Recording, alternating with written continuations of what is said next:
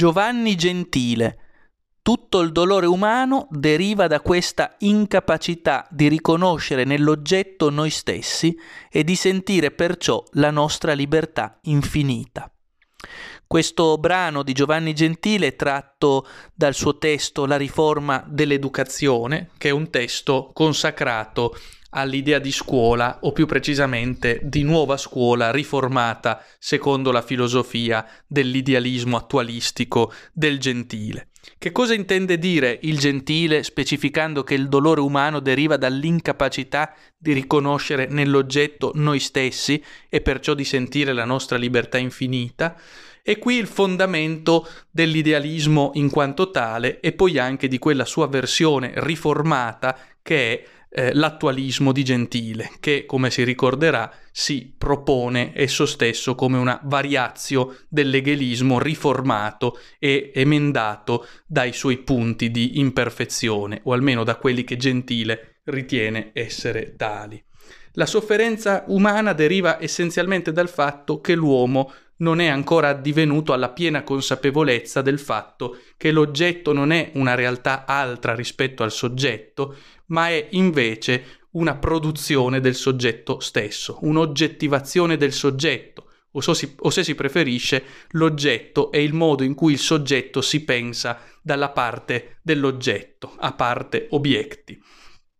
Ebbene, la nostra sofferenza, invece, spiega il Gentile in termini squisitamente idealistici, sta nel fatto che siamo ancora in balia del dogmatismo, come già lo aveva qualificato e combattuto Fichte, e non per caso Gentile è stato variamente definito anche il Fichte redivivus, tale e tanta è l'incidenza della dottrina della scienza, Wissenschaftslehre, sulla maturazione del codice attualistico della soggetto oggettività, così come tematizzato dal Gentile. Ebbene, eh, in sostanza per Gentile, a causa del dogmatismo iperrealistico prevalente, noi siamo sempre indotti a pensare che l'oggetto, il mondo dato, la realtà esistano indipendentemente da noi, come dati positivi a prescindere dalla nostra soggettività e ciò che ne consegue è una sorta di fatalismo dello spettatore in virtù del quale noi come soggetti siamo chiamati a rispecchiare l'ordine esistente, conoscendolo nella sua bruta datità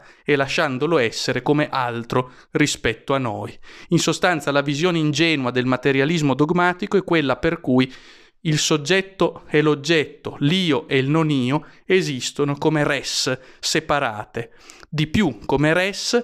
delle quali prioritaria è la res dell'oggetto, essendo il soggetto chiamato semplicemente ad accertare e ad accettare il mondo oggettivo così com'è. Ebbene, in ciò sta la nostra sofferenza, spiega Gentile, perché avvertiamo la nostra dipendenza dall'alterità dell'oggetto e di più sentiamo la potenza superiore dell'oggetto rispetto a noi in quanto soggetti. La rivoluzione dell'idealismo, la svolta trascendentale già avviata da Kant con la prima critica nel 1781, sta proprio in questo, sta nell'invertire la rotta. Il mondo oggettivo non esiste indipendentemente dal soggetto, ma è sempre mediato dall'attività ponente o tetica del soggetto stesso. Il mondo oggettivo è quindi indisgiungibile dal mondo soggettivo, o più precisamente ancora, il mondo oggettivo esiste come soggettivazione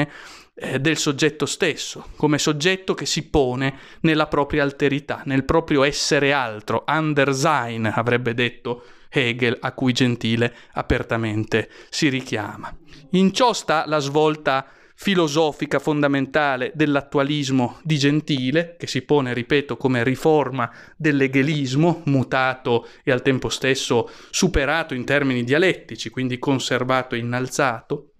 per questo, ad avviso di Gentile, occorre rovesciare la narrazione egemonica, iperrealistica e dogmatica e con ciò superare la sofferenza e scoprire l'infinita libertà del soggetto. Non siamo vincolati dal mondo oggettivo che ci sta sopra, ma siamo noi i creatori del nostro mondo eh, oggettivo. Nella filosofia dell'arte Gentile impiega un'immagine efficacissima. Eh, il nostro io è Atlante che eh, regge sulle proprie spalle il mondo intero. In ciò sta la svolta idealistica fatta propria da Gentile, il mondo oggettivo esiste in quanto posto dal soggetto. Tutto ciò che è è nella misura in cui è pensato, o come dice la dialettica di Gentile,